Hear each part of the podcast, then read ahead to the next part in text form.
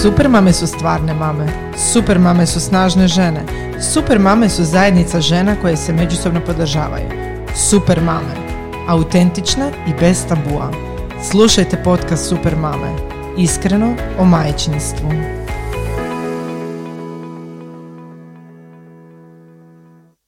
Pozdrav svima, ja sam Sonja, a vi slušate podcast Super mame. Iskreno o majčinstvu. Ček, gdje je onaj gumb? Moram ga naći. Već sam zaboravila, znači Martina mi kronično fali. Martina Moramo mi, to srediti. Martina mi kronično fali, jer ona je za sve te stvari od uvijek bila, a ovako dok je ona u Italiji, a ja Kako ovdje ne mogu više. Ne mogu više ovo. Meni je ovog previše. Previše, ništa. Daješ otkaz. Dajemo otkaz. Danas smo odlučile, eh, evo, popit kavu zajedno. Popit kavu i malo popričati o nekim pitanjima koje ste nam doslovno prije pola godine poslale. Ako ne i više. Ako ne i više, da. Morali smo ih sad kopat iz arhive, eh, jer smo davno planirale snimiti, onda jednostavno se dogodio život i lockdown i covid i potresi i sve ostalo i Godzilla i sad smo evo konačno pronašle vremena da popijemo kavu i popričamo o nekim eh, nekim pitanjima koje ste nam vi same postavile. Martina, želiš li ti Kavu prvo na pitanje? daljinu. Kava na daljinu, tako je. Martina, Prvo pitanje, da, prvo pitanje je u biti vezano za ovo što si spomenula, a to je što ćemo napraviti kad izađemo iz karantene, odnosno ne možemo reći da je sad karantena baš. Ali kad završi sve bilo ovo. postavljeno, da, pitanje je očito bilo postavljeno ono u trećem mjesecu kad je to već Je. bilo i što nam najviše nedostaje. Pa da čujemo Sonja, što ćeš ti prvo napraviti kad se vratimo u onaj normalan Normalno. život? pa znaš što, prvo mi je za sad još uvijek nezamislivo da ćemo se vratiti nekad, barem ne tako brzo u ono što je nekad bilo onako bezbrižna šetnja gradom krcatom ljudima, evo. To, to mi možda najviše fali od svega. Ono što ću prvo napraviti kad se malo ublaže ove mjere, obzirom da ne možemo govoriti o nekakvom povratku u normalu, nego o ublažavanju mjera, to je da ću otići popit kavu. Evo, i sješću na terasu e, nekog kafića, popit ću kavu i gledat ću doslovno e, u ljude koji šeću. Evo, to, jako mi to fali i fali mi naći se sa prijateljicama i smijat se, evo. Ne znam, ono najbanalnije, naj e, jednostavnije stvari koje smo prije jako uzimali zdravo za gotovo. Tako je, slažem se s tobom. E, ja ću isto, znači čim se otvore kafići, idem na sprit na kojem ću sjediti onako e, šest sati i neću se maknuti iz kafića. Mislim da neću dolaziti uopće doma, osim što ću morati tići u vrtić po dijete. E, fale mi ono restorani, da odemo vikendom na neki ručak. E, evo baš sam danas je gledala nostalgično slike iz Venecije koja mi je ono jako blizu, ono čisto 20 minuta, a, a evo ne možemo ići tamo, tako da će to biti jedno od mjesta gdje ću prvo otići definitivno. Da. Eto, Biti, to fali, su- mi to- te, fali mi te svakodnevne situacije. Normalne stvari. Je, svakodnevne situacije. Meni je evo nezamislivo, u biti baš sam neki dan razmišljala kako smo, evo kod nas u Zagrebu pogotovo, uh, ne, ne možeš ni otići prošetat negdje. Prvo, ok, hladno je, pa uz to ne radi ništa, pa uz to ne možeš otići u centar grada jer realno gledajući riskiraš da potencijalno nešto padne na glavu. Tako da smo, ovaj, fali mi taj dio, evo, taj dio, ne znam kad ću ponovno bezbrižno šetat uh, ulicama grada. Ali u svakom slučaju se veselim jer doći će do, to, do, do tog trenutka kad će se opet vratiti ta bezbrižnost, samo treba, treba će vremena. Treba će vremena. Da, to što si rekla, meni više čak nije ni gušt nekako otići do grada. Evo, e, makar sam rekla, moram se, moram se natjerat, otići se barem prošetat. A, nije mi više gušt jer ono nije uopće kao prije i to me Da. tako nekako sve rastužuje i, i nije mi to to. I jednostavno, evo, je, jedva čekam e, da se sve vrati u normalu, ali opet jako se bojim da će to što pa trebati malo vremena za sve to, ne Mhm. znam, evo, trenutno ne vidim kraj tome. Da, evo razmišljala sam, baš sam se neki dan sa svojom jako dobrom prijateljicom dopisivala o tome kako mm, smo Dakle, da, socijalna udaljenost zbog e, virusa, međutim, čini mi se da smo se svi međusobno jako udaljili jedni od drugih, prvenstveno zato jer čak i kada možeš s nekim prošetat, više ne znam o čemu bi pričala. Znači, sadržaj života se poprilično mm, sve na nekakve vrlo bazične stvari, svima je sve gotovo identično i čini mi se kao da smo se uljuljuškali u tu neku fazu um, trenerki uh, uh, i, i, jedino što mi je gušt je ta klopa i onda naravno to rezultira uh, time da si nezadovoljan zato jer se debljaš, jer jedeš, jer je to zapravo jedina ono um, stavka koja je ostala kao podsjetnik na ono nešto prije. Ne znam, baš nekakva čudna faza, ali nekako se opet nadam da je i stvar toga što je hladno još uvijek i ne možemo vani, da će se ipak stvari promijeniti čim malo zatopli i budemo u mogućnosti biti više vani, biti više na zraku, na suncu, da će nas to malo izvući iz ove nekakve uljušnje. Ja sam se nekako uh, baš uh, teško podnosim to, evo ovo mi je prvi put da teško stvarno podnosim i zasićena sam e, i to što kažeš ok, možda će na prvo kad bude malo ljepše vrijeme, dobro ja recimo idem sa klincem i u park i to, ali svaki dan to što kažeš je isti, isti, evo sad kad me pitaju šta ima kod tebe, ja ne znam šta bi im odgovorila, evo već je ono šest mjeseci od kad smo se vratili iz ljeta, sve je isto, svaki dan je. isti. I i to me je počelo onako, moram priznati, malo gušiti. mm Baš, e, ne znam, ja, baš mi je, evo, teško mi je i znam da ima i gori stvari i zahvalna sam što smo zdravi, što smo tu, što smo zajedno, ali moram reći da mi je teško. pa je, je, je, da.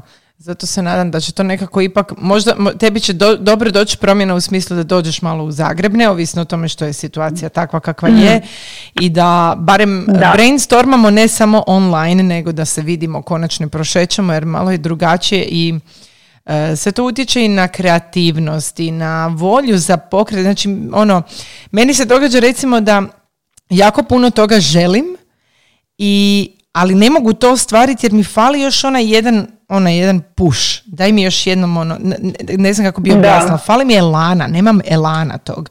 Znači imam ono stotinu ideja i jedva čekam ono s tobom recimo ujutro odmah krenuti sa porukama šta ćemo, kako ćemo planirati, raditi, ali opet mi fali jer nemam kontakta, nema kontakta s ljudima i užasno, užasno me to, baš to što si rekla, guši me, guši me, evo, to. Ali dobro, da sad se ne pretvori ovaj podcast u, opet u razglabanje o covidu, jer mislim da nam je svima više pun kufer covida i pandemije i lockdowna i svega ostalog. Ajmo se mi baciti na iduće pitanje koje nam je postavljeno, a to je bilo što je potrebno za pokretanje podcasta. Um, u biti Martina je ta koja je, ti si ta koja je zapravo došla na ideju da mi pokrenemo podcast. Um, pa ću tebi ja prepustiti da ti odgovoriš na ovo pitanje. Što je sve potrebno osim dobre ideje za pokretanje podcasta?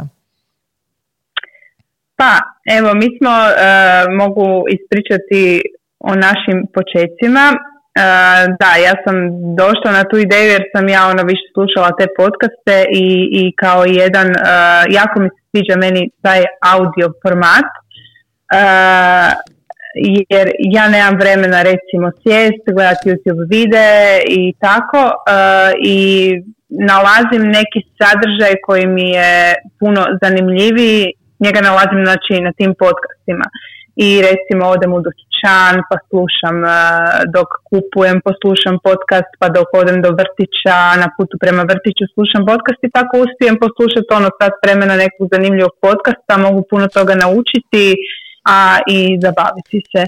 I onda mi je palo na pamet da kako mi uvijek ovako e, pričamo i blebecemo. Ne bi nikad rekla. Da bi to bilo da, da bi to bilo nešto e, zanimljivo mamama i super za mame, jer recimo ja se sjećam kad sam ja e, bila sa Stefanom prva godina, ja tad još nisam slušala podcaste, ali znala bi se šetati s njim, znači on je jedan, jedan period je samo spavao u kolicima i ja bi se šetala pod sat, sat i pol i ono, mislim si da sam tad imala podcaste kako bi to bilo super. Um, ono, čisto da ti vrijeme prođe, ali opet i da naučiš o nečemu i tako smo došli na to, ja sam to tebi predložila i tako dalje.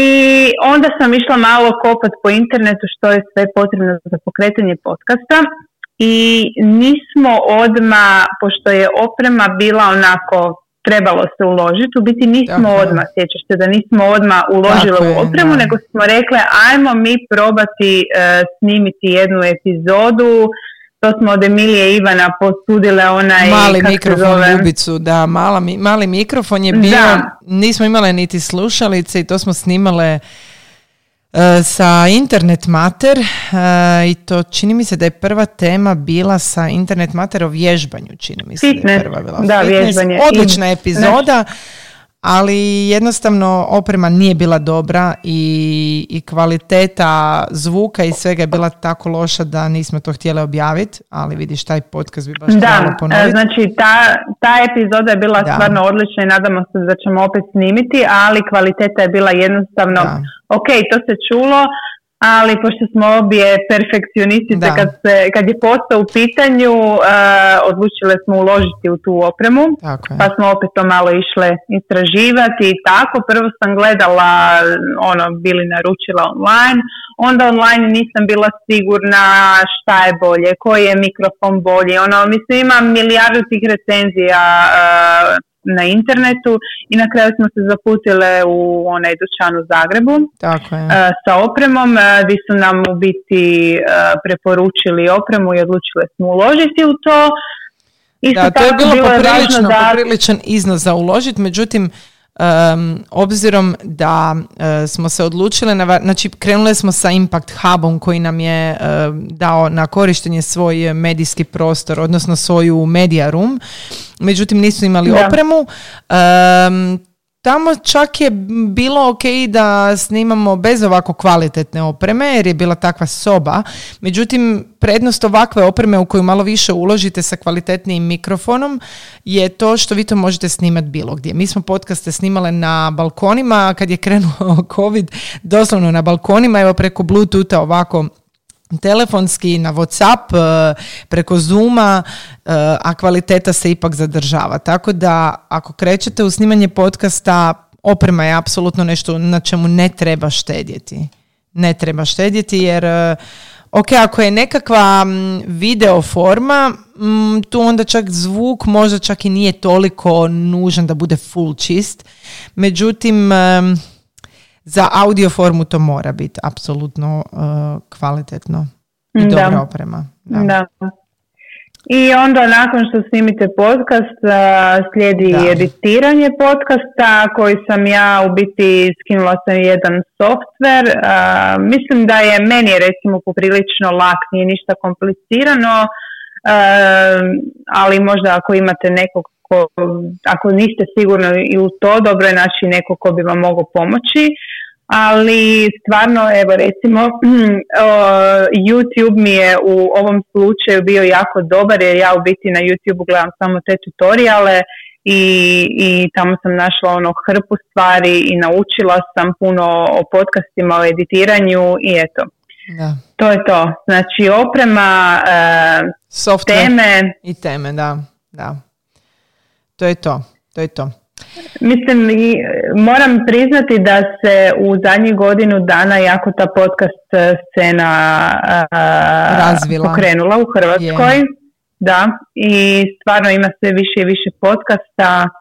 Evo i naša Bibliovca je nedavno izbacila svoj E, znam još za neke koji će uskoro izaći i jako im se veselim i evo, baš mi je super i željela bi ono da svi, dobro, vi koji nas slušate, već slušate podcaste, ali pružite priliku podcastima jer e, stvarno ima fenomenalnih podcasta, fenomenalnih uh, tema je. i eto.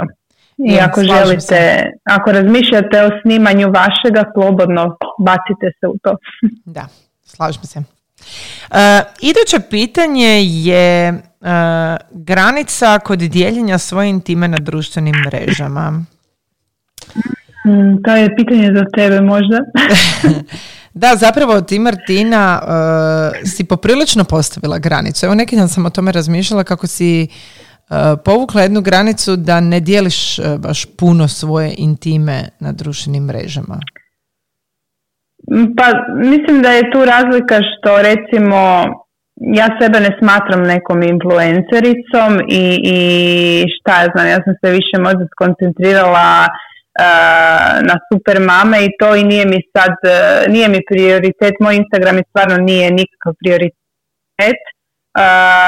I s druge strane, dugo sam se borila s tim, joj, možda bi trebala, možda sam mm-hmm. dosadna neko, možda, ali onda sam jednostavno prihvatila da je Instagram mjesto, znači, za mene, gdje ja stavljam ono što ja volim, što me inspirira i, i uopće, ono, shvatio ono, i to je ok, ono, ne trebate, ako se ne osjećate da dijelite da bi trebali dijeliti sve uopće ne trebate dijeliti sve i meni to tako paše jednostavno.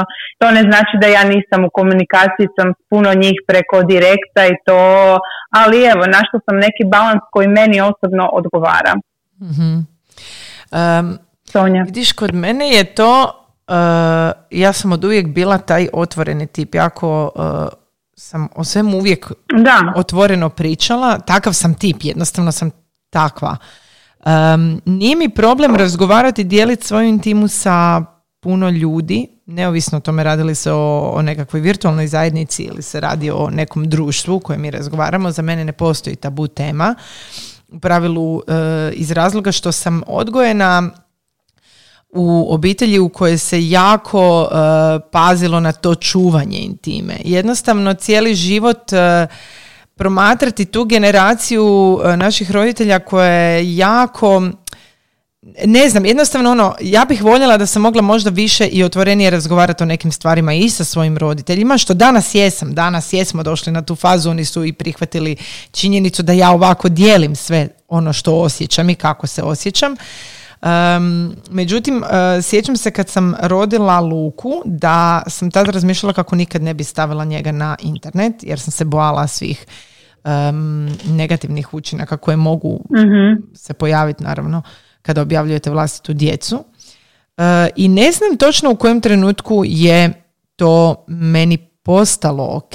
Ne u smislu da dijelim njega, nego da dijelim uh, svoje iskustvo jer u trenutku kad sam ja počela otvoreno pričat o tome, a to je u konačnici krenulo sa portalom, sa super mamama, sa pisanjem kolumni, meni je to djelovalo na način da sam dobivala feedback drugih žena koje, koji su mi ili pomogli ili su me inspirirali ili ne znam, nevažno, ali utjecali su nekako na mene i u biti mi je to počelo bildat samopouzdanje. U smislu da je ok da se osjećam tako kako se osjećam. U smislu da je ok, ne znam, jednostavno ono, dobivala sam puno pohvala, ali sam dobivala i puno kritika.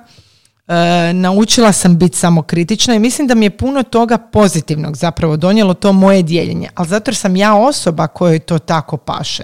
Ja sam ekstrovert koji da voli um, i, i, i evo recimo recimo sad ova zadnja situacija gdje sam pročitala sam o sebi neke uh, jako ružne komentare vezane uh, na to što otvoreno pišem o, o svemu što mi se dogodilo s bratom, a u pravilu ne pišem o njemu i o tome što se dogodilo s njim, nego pišem o svojem boli i svom gubitku. Netko je to prepoznao kao nešto pozitivno, gdje se može poistovjetiti, gdje može kao i kod majčinstva, sjeti se nas dvije kad smo tek rodile, lakše ti je bilo dijeliti to i saznat od neke druge mame, egle ja isto sranje prolazim, da prosiš na izrazu. Da, da, pa ja sam u tom periodu stvarno bila aktivnija, meni nije puno, problem puno, podijeliti, da. ali recimo Instagram, uh, moj Instagram odražava stanje u kakvom je. Je, je. Trenutno mi se ništa drugačije u životu, pa Ali je, točno, točno to što si rekla. Da. Znači, meni isto tako tam moj, moj taj profil ja tu dijelim stvari koje malo tko bi dijelio, malo tko bi dijelio, ali meni je tako lakše. E, iako me grozno pogodi pročitati takve ružne komentare, tipa da je to moja, moje traženje pažnje ili da je to moj način dobivanja followera i lajkova, mislim, Mhm. na, na prvu te to udari, na prvu te to zapeče, na prvu te to kao da te neko pljunuo u lice i to što ti prolaziš i svoju, tvoju bol koju prolaziš, to je nezamislivo nešto što čovjek prolazi kad nekog bliskog izgubi. Ovaj, e, I taj dio me užasno povrijedio dok nisam shvatila, gle, ali to je ok, svi smo ljudi. Ne, znači ja dijelim svoju intimu, ali neko tamo ne zna zapravo što ja osjećam. On vidi ono što ja prikazujem. Da. I to može shvatiti krivo, može shvatiti na kako već shvaća. Ali recimo što se tiče objavljivanja stvari koje se tiču djece, sam počela e, e, razmišljati o tome da ih ne e, ne znam kako bi rekla, da ih pokušam zaštititi u smislu da u trenutku kad oni kažu da njima se ne da, ok, vama se ne da, nećemo.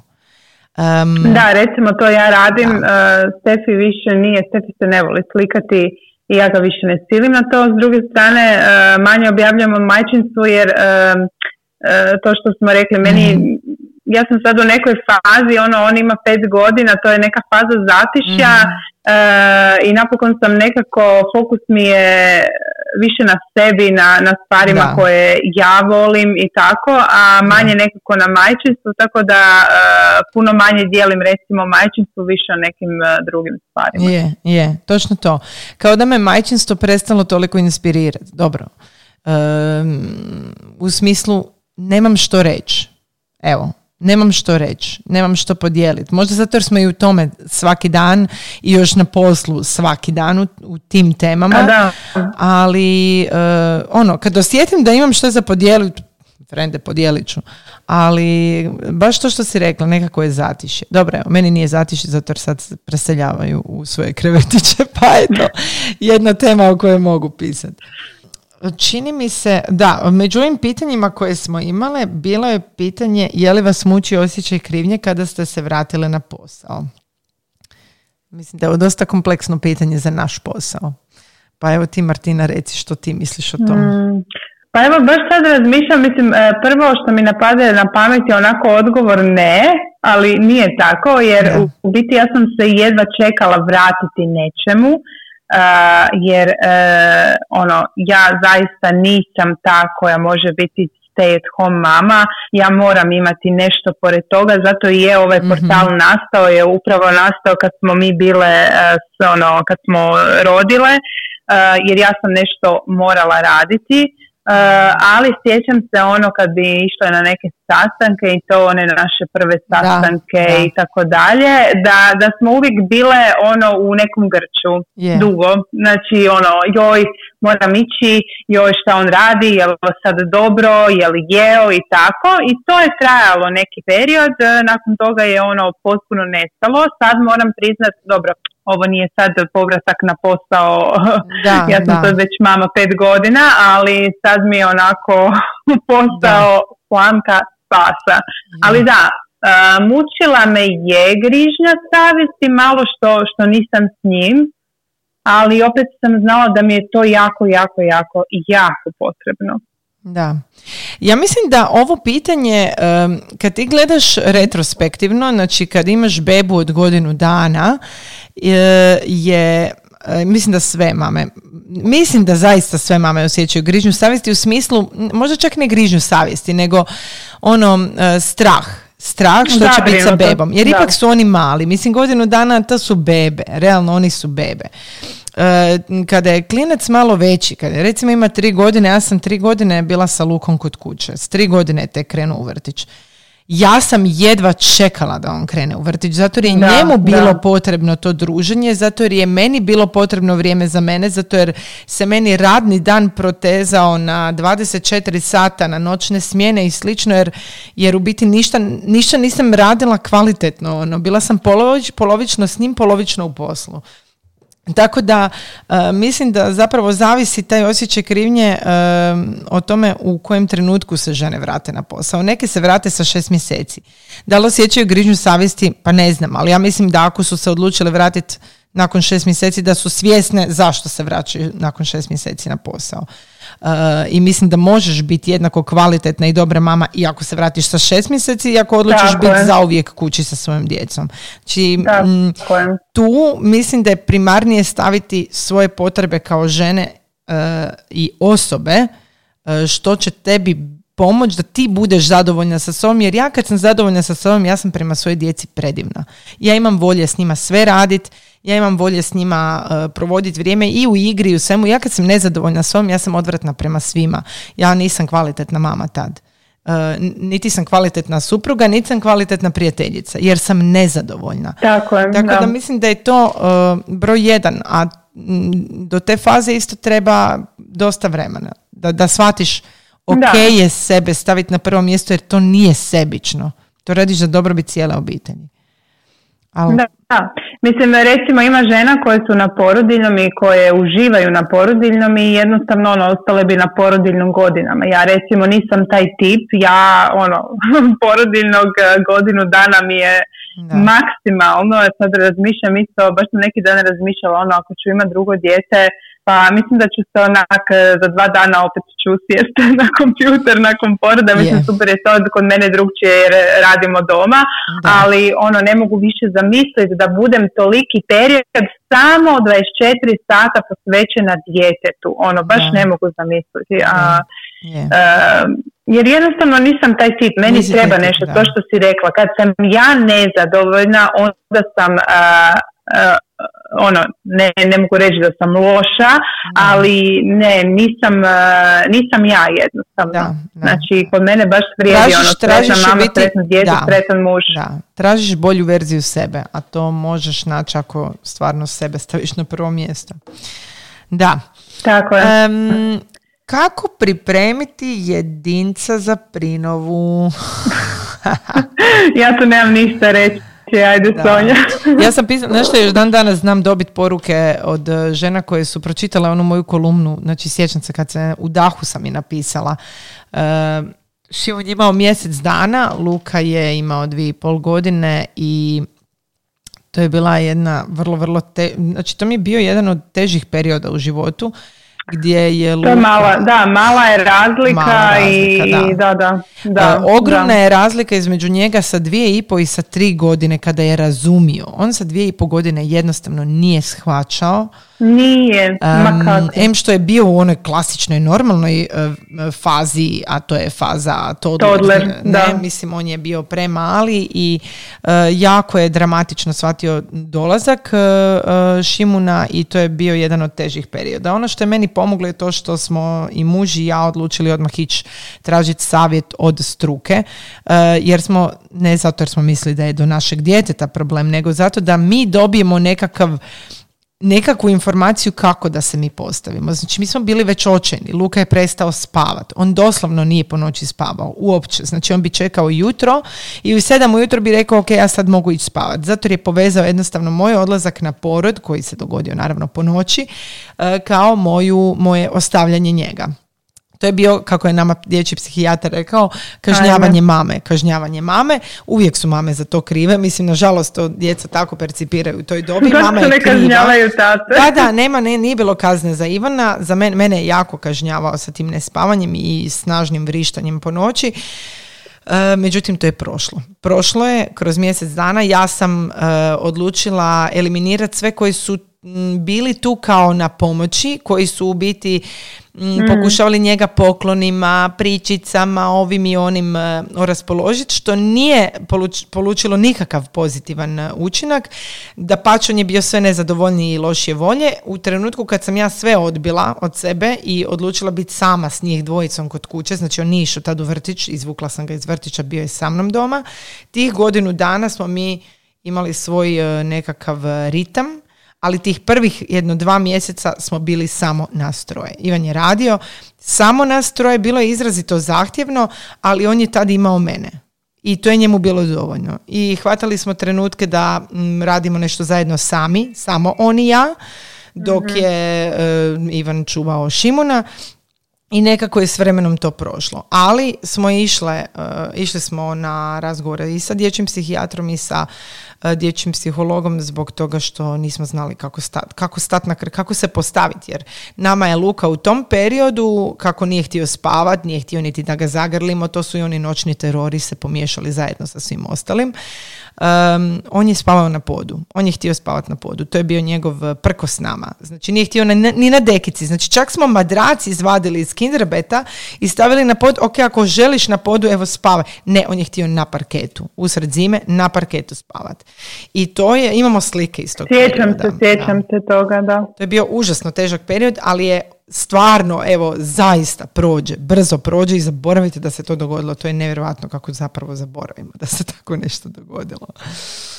Koliko je to dugo trajalo? Pa jedno tri mjeseca. Jedno tri mjeseca je trajalo to ono konstantna nekakva borba i znam da smo Ivan ono kad bi stizala noć bi jedno i drugo bili onak Isuse Bože kao da idem, ne znam, ono, na, na svratište, ono, ne znam, grozno, grozno. da, jako je, mislim, njihovim malim glavicama je jako to teško prihvatiti, znaš, ono, bili su sami i odjednom, evo sad to neko novo, novo biće, novo dijete. Je, je. To je za njih jako, jako, jako velika promjena. Je, kad smo već kod Todlera, e, vrat, idemo na pitanje o odvikavanju od pelena. E, ja se sjećam da sam ja počela znači sa nekih dvije godine, e, ne ja, nego moj sin. Da, da, da. bilo je, bilo je ljeto i ono, ja sam mislila, ok, ajde toplo je, ajmo, ajde idem ja njega malo naučiti na tutu, piškit i tako dalje, ali onda sam skužila da on ne kuži to, uh, da nema pojma o čemu pričam i tako dalje i vidjela sam da nije spreman i rekla sam, ajde onda ćemo uh, sljedeće proljeće uh, pa će biti bolje. I zaista ne znam, ne sjećam se jel sam poslije, znam da je već u biti imao tri godine, onda sam sigurno počela na ljeto, uh, a možda sam i prije ljeta, dobro, sad se ne mhm. sjećam, uglavnom bio je blizu tri godine i odlučila sam definitivno skinuti pelenu i skinula sam odmah pelenu, znači i dnevnu i noćnu i on je super, ovaj, uh, piškanje je prošlo super, ali kakanje nije jer je kao i tvoj Luka mm-hmm. dugo kakao u gaće, no ja svejedno nisam vratila pelenu i to kakanje u gaće je trebalo sigurno šest mjeseci ako ne i više. I sve, sve život smo pokušavali, e, dok, dobro, ja mislim da sam to čak jednom ispričala u jednom od podcasta, e, u jednoj od epizoda e, kako smo bili u McDonald'su na Halloweenu. I tamo bio taj neki zombi, ja sam rekla, gle, on, eh, on nosi djecu koja, nekak, koja ne kakaju na WC, nosi tu djecu i od sad je on stvarno počeo kakati, mislim, malo sam ga plašila, ali ne, nisam ga ja htjela plašiti, nego taj zombi je baš u tom mhm. trenu kad sam ja rekla, došao do njega i pokazao ga prstom i rekao dođi, jer ga je htio zvat na igru, on je mislio da ga želi odnijeti jer uh, on uh, kaka u gaće. I tako evo od tad je počeo kakati u WC i sve ok. Da.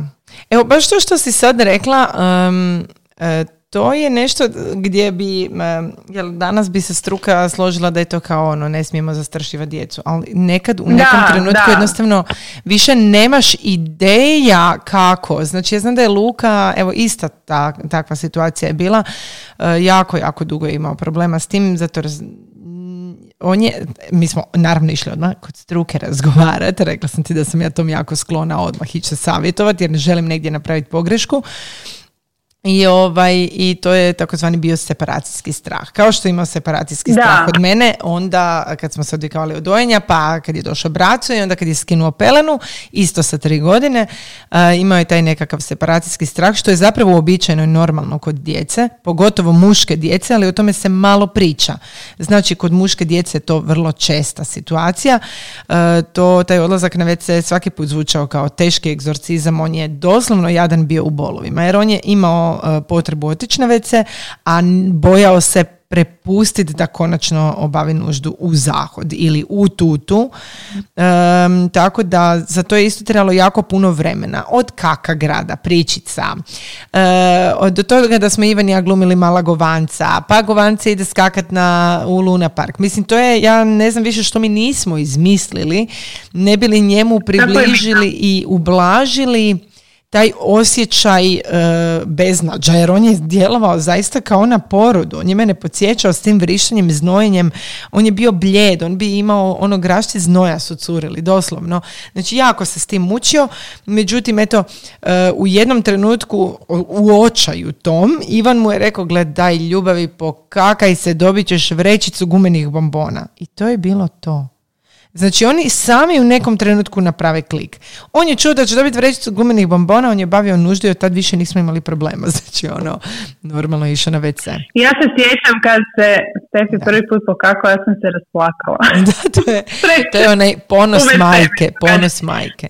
Ali e, da, mislim ja nisam, ono da se ne bi krivo shvatila, ja njega nisam htjela e, strašiti, nije to bilo ništa, mi smo samo tamo sjedili, ja sam rekla vidiš onaj tamo uh, ovaj, ne voli djecu koja kakaju gače i baš se tako potrefilo da je on slučajno došao do nas i pozvao ga na igru što ovaj nije skužio nego mislio da će ga odnijeti. Da. Ali bilo je jako, mislim, bilo je jako naporno. Prvo, E, na početku mi nismo znali što da radimo, pa znaš, ono, prvo mm. probaš s jednog taktikom, pa drugom taktikom, uh, oni su u biti onda još jako zbunjeni, onda recimo ako dođu bak i deda, pa, pa ti si već veliki dečko, pa ne smiješ to raditi, onda sam u jednom trenu rekla, molim vas, pustite ga i nemojte mu nikom da mu nije ništa govorio, ne, nećemo uopće pred njim pričati o, njegovom, o njegovoj kakici, jer jer mu je, ja mislim, puna tim glava. Više mu, tim više mu ističeš da nešto nije ok, dijete to sluša i naravno da onda e, ta kočnica u glavi i dalje stoji sve veća i veća. Da, ali ne mogu reći mislim, stvarno je bilo teško jer ono, on je kako ugača i to, to, to je ono bilo dosta, ono, svaki put u park, gdje god da jesmo, mislim, dogodilo nam se i u dućanu i u kafiću, znači on kaka i piški se i e, mislim, ja nisam htjela iz principa vraćati tu pelenu, jer ja sam za ono, ako jednom staviš pelenu, gotovo je, nisam ga htjela dodatno zbunjivati. Uh, ali bilo je baš e, naporno, ono, je. mislim, to yeah. kakanje u Je, je, je, je, je. ali to je nešto što je zapravo normalno i uobičajeno među djecom, samo što to možda nije ugodno adresirati. Nije ugodno adresirati. Uh, ja, mi smo isto tako zabranili da mu se išta govori u tom smjeru i isto tako ono što smo dobili kao jako dobar savjet, kada je to već prešlo granicu kada smo već skužili da uh, više nije strah nego da je jednostavno komoditet njegov, da mu se ne da mm. otići na WC se zaigrao, da. Dobili smo savjet struke, odnosno jedne psihologice, da e, u tom slučaju ga pustimo da se samo čisti.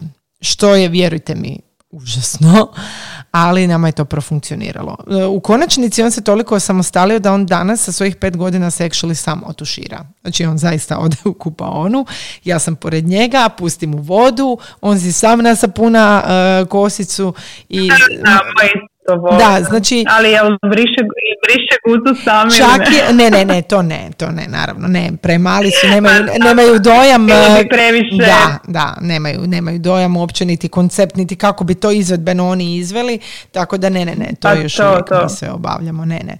Ovo je samo što se tiče tuširanja. Da. Tako da, ako se spremate na skidanje pelene, mislim da, prvo, mislim da se ne trebate opterećivati koliko vam dijete ima godina, jer nisam do sad još vidjela dijete od, ne znam, sedam godina koji ide u školu i nosi pelene. Znači, ne znam čemu ta žurba da se ono, evo, moje dijete sa sedam mjeseci pokazuje da je na, da na zahod. Super, dakle, da pače, odlično, ja bih voljela da su moji takvi. Dobro, ali, ako ne, da, mislim, ali opet, ok, mislim da je recimo djeca koja piške sa 6-7 godina u kreve, da je tu već e, to naravno, neka, naravno, da treba posavjetovati. Je, je, apsolutno. Gledaj, ja sam i ovdje prepoznala da nešto nije ok, jer realno gledajući odvikavanje od pelene manje više traje do tjedan dana. Naš, kad se to nama predužilo preko mjesec dana, mi smo već tad počeli razgovarati o tome, ok, jel trebamo negdje otići s nekim razgovarati, savjetovati se kako s njim. E, Šimun Šimun je još uvijek u peleni. Znači, pele, Šimun ima tri godine, planiramo na proljeće mu skinuti pelenu iz razloga što isto, znači ne da nije, e, nema volje, niti ideju, niti, niti percepciju gdje bi što trebao raditi. Tako da ćemo ga pustiti na, na, na proljeće. Na proljeće. Tad imat će tri i pol godine dovoljno zreo da može shvatiti i tad ćemo isto skinuti onda odmah i noćnu Slažem se. I Da, nemojte se opterećivati komentarima moje sa godinu dana, moje sa godinu i pol, ono, uopće ne gledajte te komentare, vi poznajete vaš, da, vaš, vi poznajete najbolje vašu djecu i vidjet ćete kad su spremni. Da. Sad kad smo počeli o tom uh, individualnom djetetu i tako dalje, pitanje je bilo najdraže knjige o odgoju. Um, Što se tiče knjiga odgoja, ja ću odmah vrlo kratko kod sebe reći kakva je situacija. Ja sam pročitala svega dvije knjige od Ranka Rajovića i od, i čini mi se da se zvala, evo viš zapravila sam, znači uh, disciplina bez drame. Disciplina bez tako drame. Je, tako je. Um, ja sam shvatila da meni to ništa ne znači u životu. Znači, uh, literatura o odgoju djece meni ništa ne znači u životu. Nisam se mogla poistovjetiti. E, nedavno sam slušala, čini mi se, Luciju, koja je izvrsno rekla, e, pošto Lucija dosta tih knjiga čita i priča o njima i na svojem podcastu i na svojim storijima, jel za one koji ne znaju Lucy's Little Shows, Lucija je baš spominjala da uopće nema svrhe čitanja knjige ako ne mislimo primijeniti nešto iz te knjige u svom stvarnom životu.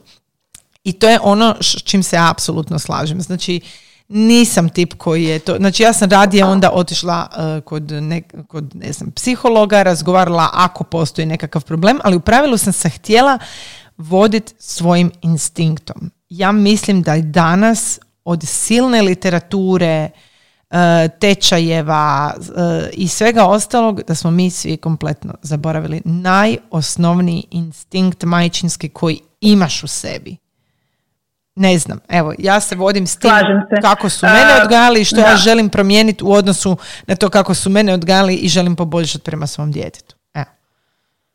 Slažem se, evo ja ću isto tu biti vrlo kratka, ja ne čitam knjige o odgoju, u biti kupila sam danski odgoj djece jer je kao bilo fora i došla sam do pola i mogu reći da mi nije sad nešto.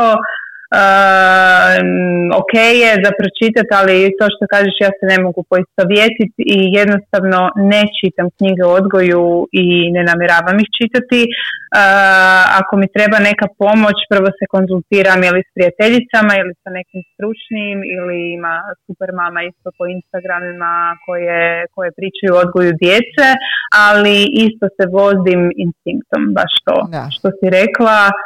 Uh, nisam neka općenito za te self-help knjige i knjige o odgoju. Uh, mislim, super ako nekom pomogne, pomogne, ali evo. Mm, čak sam gledala, ono, uvijek gledam te neke koje se dijele uh, po Instagramu ko, ko hvali neku knjigu i mislim si joj trebala bi ovo pročitati. A onda, znaš šta, u svoje slobodno vrijeme je. želim posvetiti svoje slobodno vrijeme čitanju nečeg što mene opušta. Ja ne mogu spavati dijete i ići čitati knjigu odgoja ili ne mogu spavati dijete i gledat ne znam tuđu djecu po YouTube ili to. Meni treba ono time out od djece i tu se posvetim nekim stvarima koje mene čine sretnijom i ono što opet se vraćamo na istu priču kad sam ja sretna ja sam bolja mama i bolje definitivno odgajam svoje dijete. Tako da evo e, definitivno ne, nemam što reći na tu temu ali podržavam naravno znam da su mnogima pomogle te knjige i, i, i zašto ne ono ako je to nešto što vas zanima ako volite proučavati e, odgoj djeci zašto ne? Da, slažem se, slažem se. Meni je isto upravo možda, možda e, glavni razlog taj što nemam toliko vremena i onda ono što sam slobodno želim posvetiti uh, čitanje da se odmorim psihički od svega. Znači radije ću neki dobri krimić pročitati ili um, gle, htjela sam se referirati na self-help uh, literaturu. Uh, postoji mm literatura koja, dobro, odgoj djece definitivno nije self-help, Mislim je u jednu ruku, da, za roditelje je. Međutim, self-help literatura, evo, meni nakon gubitka brata je neka literatura odgovarala, ali isto mi je trebalo puno, puno, puno vremena da dođem u fazu, ok, ja sam sad spremna nešto pročitati o ovome. Evo. Meni u tom slučaju i kad imam neki svoj problem ili kad imam problem uh, u odgoju u odgoju djeteta uh, volim razgovor sa nekom osobom. mm Volim reći, evo, ovo je tu, ovo ovako radim, uh, ovo me muči i volim da mi osoba onda neka stručnija preporuči da, e, da neki savjet ili, ili mi kaže što to krivo radim. Je, da, slažem se, slažem se.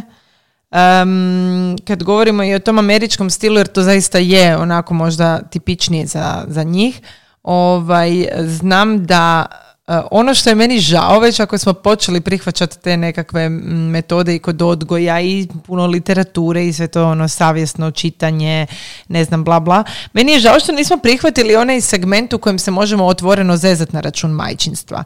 Jer to još uvijek e, kod nas ne ide. Znači kod nas um, E, bio je jedan period kad smo svi počeli jako otvoreno iskreno pričati o tome što nam smeta, koliko nam je teško, što se onda naravno izjednačilo sa kukanjem o majčinstvu, što se ja ne bi složila jer niti jedna od nas ne bi mijenjala ovo što ima sad za onaj život prije nego što smo e, imali djecu. Međutim, mene stravično uh, ovaj umara sadržaj svega tog silno savjesnog, sve silno savršenog zapravo savršenog roditeljstva, savršeno sabranog roditeljstva, savršenog pristupa djeci, savršenog odnosa sa mužem i savršenog posla. Mm, ja živim u stvarnom svijetu i ja ne primjećujem da je išta savršeno. Znači ja ne primjećujem savršenost u apsolutno ničemu, niti u sebi, niti u svom poslu, niti u svom djetetu, niti u svom načinu odgoja. Dakle, ja sam mm, puna mana uh, koje pokušavam riješiti E, ne smatram se stručnom da drugima dijelim savjete odgoju jer nije to moja struka. E, Tako. I neće me naučiti tim metodama e, šest knjiga koje ću pročitati o odgoju. Dakle, to mi može poboljšati meni kao osobi da budem bolja, ali ne da dijelim savjete.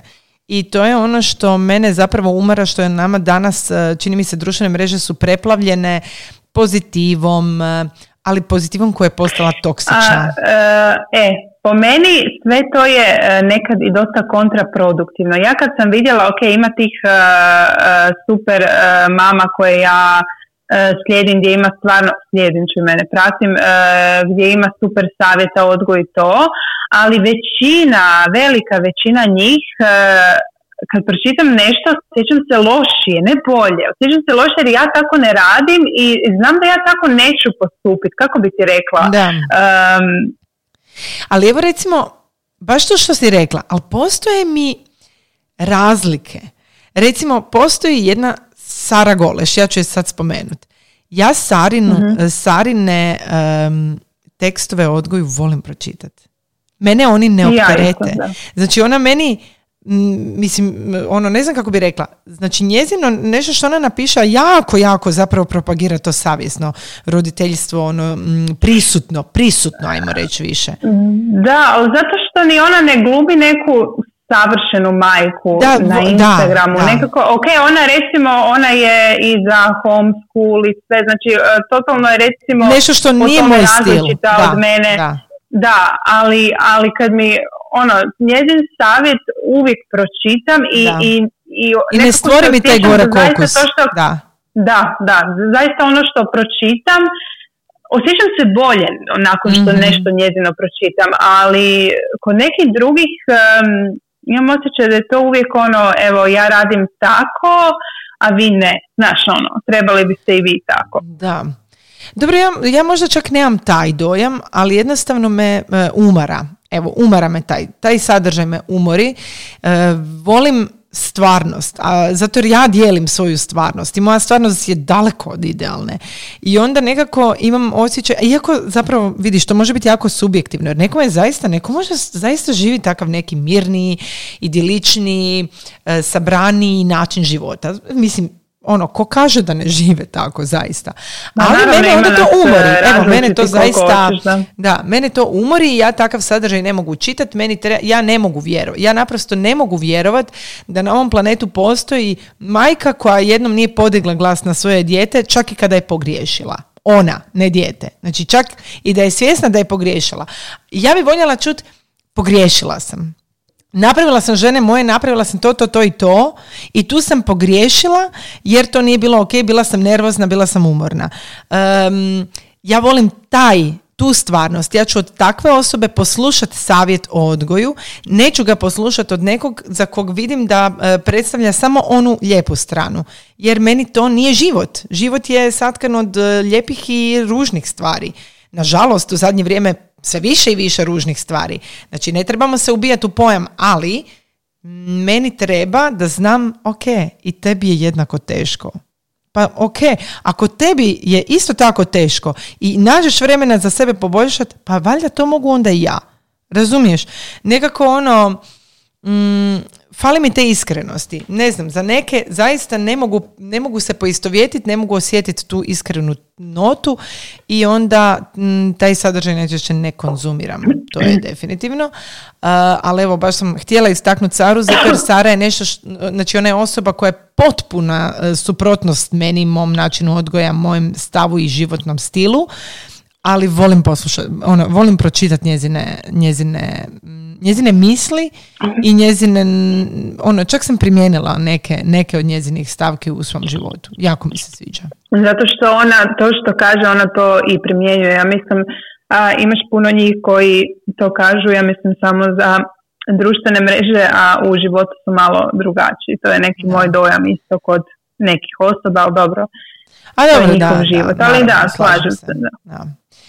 Da, ne znam, mislim bilo je tu sad još svakakvih nekakvih pitanja. Jedno od pitanja je bilo i što mislimo o eteričnim uljima, što mislim da ovaj, pa mislim pitanje koje je zapravo, bez veze mi je zapravo koncept pitanja što mislimo o eteričnim uljima, jer o njima zapravo ne mislimo. E, ja osobno eterična ulja koristim i to aromaru koristim jer mi ima prekrasne te neke blendove od kojih mi stan miriše savršeno, a ne pod instanom luku i mm, vidim benefite eteričnih ulja zasigurno za neke stvari, ali ne mislim da su lijekovi. Ako, sad, ako je to pitanje se referiralo na to predstavljanje eteričnih ulja kao ljekovitih u smislu e, da, da liječe sve živo i neživo, s tim se ne slažem, ali da imaju benefite imaju sigurno. Ako govorimo o onoj mm strukturi nekakvih e, prodaje eteričnih ulja, to ne bi uopće komentirala. Da. Ovaj, e, ja, ja sam, ja mislim, jedina osoba koja još nikad u životu nije koristila eterična ulja i baš bi sad, ono, toliko svi koriste ta eterična ulja da bi htjela, ono, probat. Da. Evo, barem zbog mirisa, tako da mislim da ću probati, eventualno da jednom. kod mene uh, iz, iz, namirisat tisuću jednu noć od aromare koja je prekrasna. E, može, može. A, pa isto mislim ono koji ti. mislim, a što se tiče uh, prodaje, to vjerojatno, mislim, možda se pitanje odnosilo i na to što mislimo o young livingu, pošto se ono, ja pratim neke mame koje se time bave i ono vidim da ok, ide im posao super i sve, nisu ono, nisu kako bi rekla, nikad te mame baš koje ja pratim nikad me nisu nagovarale, recimo da, ja, ono, nikad mi nisu poslale poruku, e, daj dođi, želim ti ovo prodati ili kad bi mhm. koji god problem stavila, nisam rekla, e, imam ti ja eterično ulje i to mi je sasvim ok, mislim, malo je duga priča ono što ja mislim o multilevel marketingu, ali to je za neki drugi je, da, da, da. podcast. Ali baš to što si rekla, baš to što si rekla. Znači postoje uh, žene evo, koje ja isto pratim i stvarno ih s guštom pratim, uh, jer imaju uh, sadržaj im nije vezan isključivo samo za prodaju eteričnih ulja um, i koje su mi zanimljive i za koje vidim da zaista žive takav stil života. Mene ljute možda oni koji ne žive taj stil života propagiraju da žive tako radi zarade i, ali mislim u svakom poslu ima takvih ljudi, mislim o čemu mi pričamo. Tako da nekako bi tu ono, svoje mišljenje, da, multilevel marketing je jedan par rukava, a e, da žene zarade novce od svojeg biznisa, pa mislim zašto ne. Mislim, makar to bila i prodaja eteričnih ulja. Samo, evo kažem, ne bi e, tu je jako važno odabrati onoga kome zaista vjerujete, a ne oni koji su prenapadni i koji sve probleme u svom životu, hrkanje muža, ne znam, neplodnost i tako dalje, rješavaju eteričnim uljima, ne znam, evo, takve profile ja ne pratim osobno, znači one koje su i krenule u tom smjeru sam jednostavno otpratila jer, jer mi to vrijeđa moju inteligenciju, evo. Tako se osjećam barem. Znači, voljela bi, volim slušati o tome to jest, volim čuti o tome onako iskreno kao što to je ili ako tebi to koristi kao tako, ok, ali ne volim da mi se ispire mozak sa glupostima. Evo, to je to. Što se tiče ove teme. I e, nas dvije smo snimili ovaj, ovaj podcast od 56 minuta, a rekli smo da ćemo pol da vam sata kažemo, Da, da vam kažemo da prodajemo starter kit. I ovo je zapravo najava. A u biti imamo jednu najavu, uh, ali evo ti Martina. Da, u biti da, sad ćemo, odlučili smo vam ipak reći u ovom podcastu. Najava je da se nadamo da će ove godine malo doći do promjena u Supermame na portalu. Prva promjena koju smo odlučile uvesti, e, a gdje će nam trebati vaša pomoć, je da mijenjamo ne ime portala, nego ono što stoji na portalu je to iznad. Uglavnom, mi smo opis portala je lifestyle portal za moderne mame. To je nešto što smo mi, kad smo otvarali portal, odabrali mhm. onako dosta brzinski, jel tako, taj opis. U biti htjeli smo otvoriti taj neki portal sa nekim različitim temama. na kraju mm, mogu reći da smo mi nekako drugčije od lifestyle portala jer naš portal je više usmjeren kao podrška mamama, mm stvorili smo tu mama zajednicu i, i stvarno progovaramo iskreno o majčinstvu, o svim tabu temama i jednostavno smo kroz vrijeme shvatile da to lifestyle portal za moderne mame nije nešto što najbolje opisuje naš portal i tu smo i to želimo promijeniti. Tako, Tako da evo Sonja odlučili smo vama na izbor ostaviti nekoliko opcija. staviti možda na story. Da. da, na story kroz par dana kad poslušate ovaj podcast, nekoliko opcija i ona koju izaberete koja će imati najviše glasova će biti nositi novi opis, našeg portala. Tako da evo, obzirom da ste i vi dio našeg portala i to najvažniji dio našeg portala pored naših kolumnistica, htjeli smo vas uključiti u to da sudjelujete u samom portalu pa makar kroz tu jednu jednostavnu anketu uh, koja će nositi opis portala. Evo, kao jedna naša mala zahvala vama što ste tu s nama cijelo vrijeme ovih već sad skoro pet godina ovaj, i što nas čitate i što nas slušate i što nam šaljete uh, pohvale, što nas iskritizirate kad je potrebno, što imate povjerenja u nas da, da nam povjerite svoje probleme o kojima mi nastojimo, nastojimo razgovarati i eto, kao naša mala zahvala vama. Tako da... Da, osim toga, uh, bit će još nekih promjena, ja se nadam ako će nam ova korona i cijela situacija s pandemijom uh, dozvoliti. mm bit će puno nekih pogodnosti i za vas i više ćemo vas uključiti i evo, nadam se da ćemo uspjeti izrealizirati te neke nove ideje. ja bih tu još najavila da, da smo ove podcaste počele polako stavljati na naš YouTube kanal. Tako je, da. I da vam i tamo spremamo Zanimljiv sadržaj, u biti nešto malo drugačije nego što ste do sad navikli od nas. Evo. Um, da, tako je. E, pa evo, nadam se da ćete nam i tu pomoći s nekim vašim uh, sugestijama i naravno s podrškom. Tako je. Eto, i hvala vam što ste nas slušali. pitanja. Pa nismo, u biti imamo još nekakvih e, desetak pitanja, ali ja sam mislila da ćemo mi to kroz da ćemo mi to kroz e, kad se, da. da. Da ćemo mi kroz pola sata kad se nas dvije uvijek, kad se nas dvije uvijek uh, pređemo s teme na nešto sasvim drugo, ali dobro. Yeah. Uh, to je to je tako kad su dvije majke u pitanju. Tako pogotovo u lockdownu, pogotovo u lockdownu.